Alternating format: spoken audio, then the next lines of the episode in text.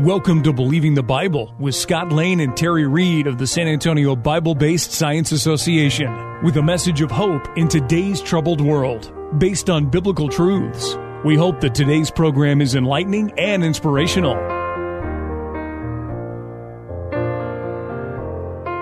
Ladies and gentlemen of the jury, as you have seen, I have proven as fact that the defendant is guilty as charged of the murder of the victim. I have shown that he obviously shot the victim with his 9mm pistol, as demonstrated from the size of the bullet holes in the victim's skull. Ladies and gentlemen, I now ask that you convict the defendant guilty as charged and impose the maximum sentence possible. Objection, Your Honor. The bullet hole could have been made by any number of caliber of bullets and the actual bullet that caused the death of the victim was never found. Objection overruled. Mr. Prosecutor, you may proceed. Ladies and gentlemen, as I was saying, we have all the evidence we need. The defendant owns a 9mm gun. The defendant can't prove where he was on the day of the crime. Objection, Your Honor. There have been no witnesses to tie my client to the murder scene, and there have been no credible motives presented for my client to have committed such a crime. Objection overruled. Continue, Mr. Prosecutor. As I was saying before I was interrupted by this science denier, we even have the casing from the bullet which matches the ammunition used by the defendant. Objection, Your Honor. The casing was found two miles away at the local shooting range. Objection overruled. One more such outburst like that, and you will be cited for contempt. Continue, Mr. Prosecutor. Thank you, Your Honor. We have science. The same type of science that proves evolution, showing us that the defendant is guilty as charged.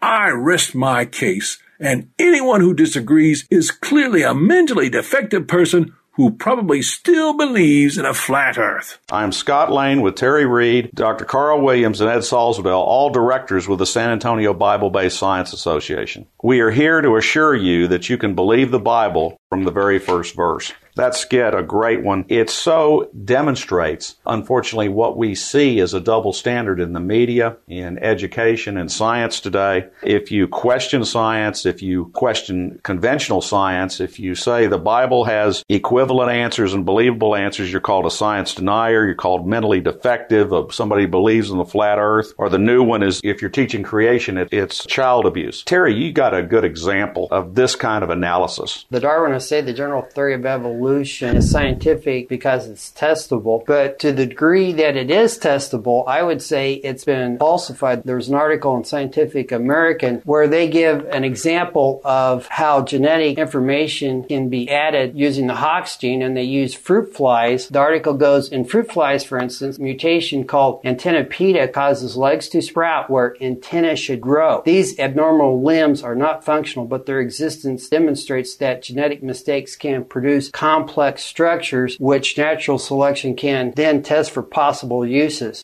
So this is their example of how genetic information can be added. They have legs where antenna should be on a fruit fly. They don't have any beneficial changes in morphology, but they're saying it could happen. And likewise, if you look up, if just Google genetic mutations and you'll see scores and scores of genetic disorders, that's the reality of genetic mutations. So if you really look at what you're just talking about, incidentally, I'm always fascinated that the SPCA or somebody hasn't come in for what we've done to fruit flies for the past yeah. 50 years, but because uh, they're protecting every other animal on the planet. But they've demonstrated that you can have these mutations. They've demonstrated that by these mutations, complex structures can be inserted in the wrong area and be totally useless. Correct. Have they ever demonstrated that one of these complex structures will be functional somewhere else and be chosen for? No. And yet that is what the judge in this case would have said, overruled. No, we're not listening to that. we're just moving forward. Carl, you've got some more examples. Well, just to tack on to what Terry brought up, there's been no, absolutely no mutation found in the human genome that has actually added information It has sometimes been slightly beneficial in very limited aspects, such as the sickle cell trait can sometimes protect against malaria. But other than that, there's been no mutation in uh, the whole human genome that has caused any benefit to the human race. And all of them have added to the genetic diseases that are piling up year after year. And the reason for this little skit was to demonstrate that the science of evolution is kind of lacking. Let's take Lucy, for instance. Uh, Lucy is a very popular so-called missing link whose discovery was really weird. The animal was called Lucy, had a crushed skull that had to be reassembled, and it had a very limited amount of fragments for parts of the lower extremity and nothing to do with the ankle. The hands were incomplete, and some of the bones for the hands were taken from sites a couple miles away in a strata two or three hundred feet deeper. So how in the world? It's like going to the shooting range two miles away to find a casing to prove a case in court.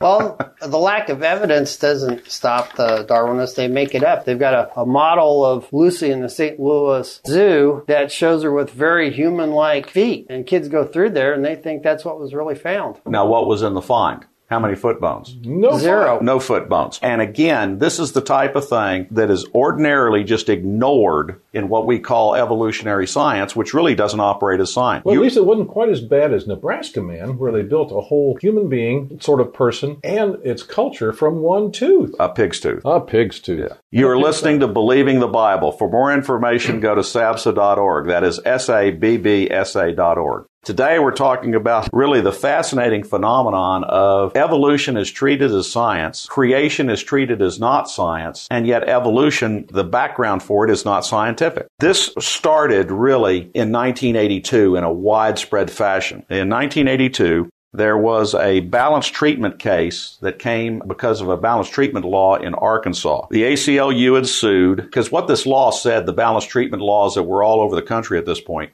was that you did not have to teach creation, but if you taught evolution, then you had to do a balance of teaching creation as well. And the ACLU sued saying, well, that's getting religion into schools. The judge who oversaw the case was Judge William Overton, a Methodist. When he ruled in 1982, he came up with what is now the precedent in the field. And that is that there's two rules of evidence. Science, that is conventional science, evolutionary science, is assumed to be true, but creation is assumed to be religion and must be proved.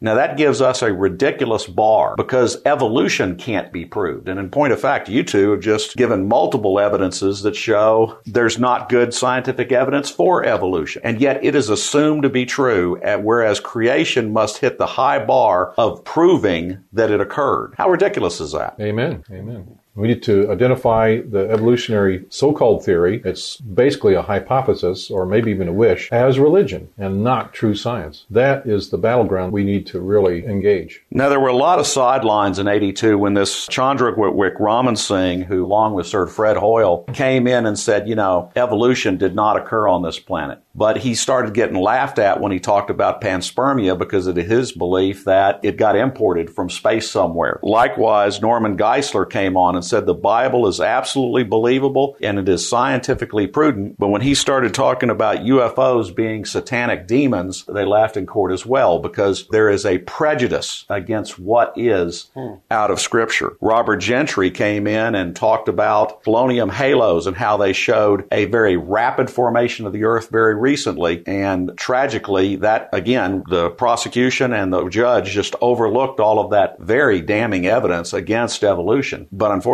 that also ended his career in conventional science. This all led into that precedent being carried forward to today. In 2004, in Dover, Pennsylvania, you had a school district that said, okay, we're not going to do total balance treatment. All we're going to do is that whenever we teach evolution in a class, we're going to read a statement. And here's the statement they read. Darwin's theory of evolution is a theory with inexplicable gaps. For an alternative idea on origins, there's a book in the library called Of Pandas and People, which you may check out. And then they would go ahead and teach nothing but evolution during that period. And the ACLU wanted them to stop reading that two line sentence. Hmm. Again, it came to court in 2005. It was ruled what? Evolution is science and must be assumed to be true. Creation is religion and has to be proved. This has set up a bar that cannot be overturned. Gentlemen, your closing thoughts.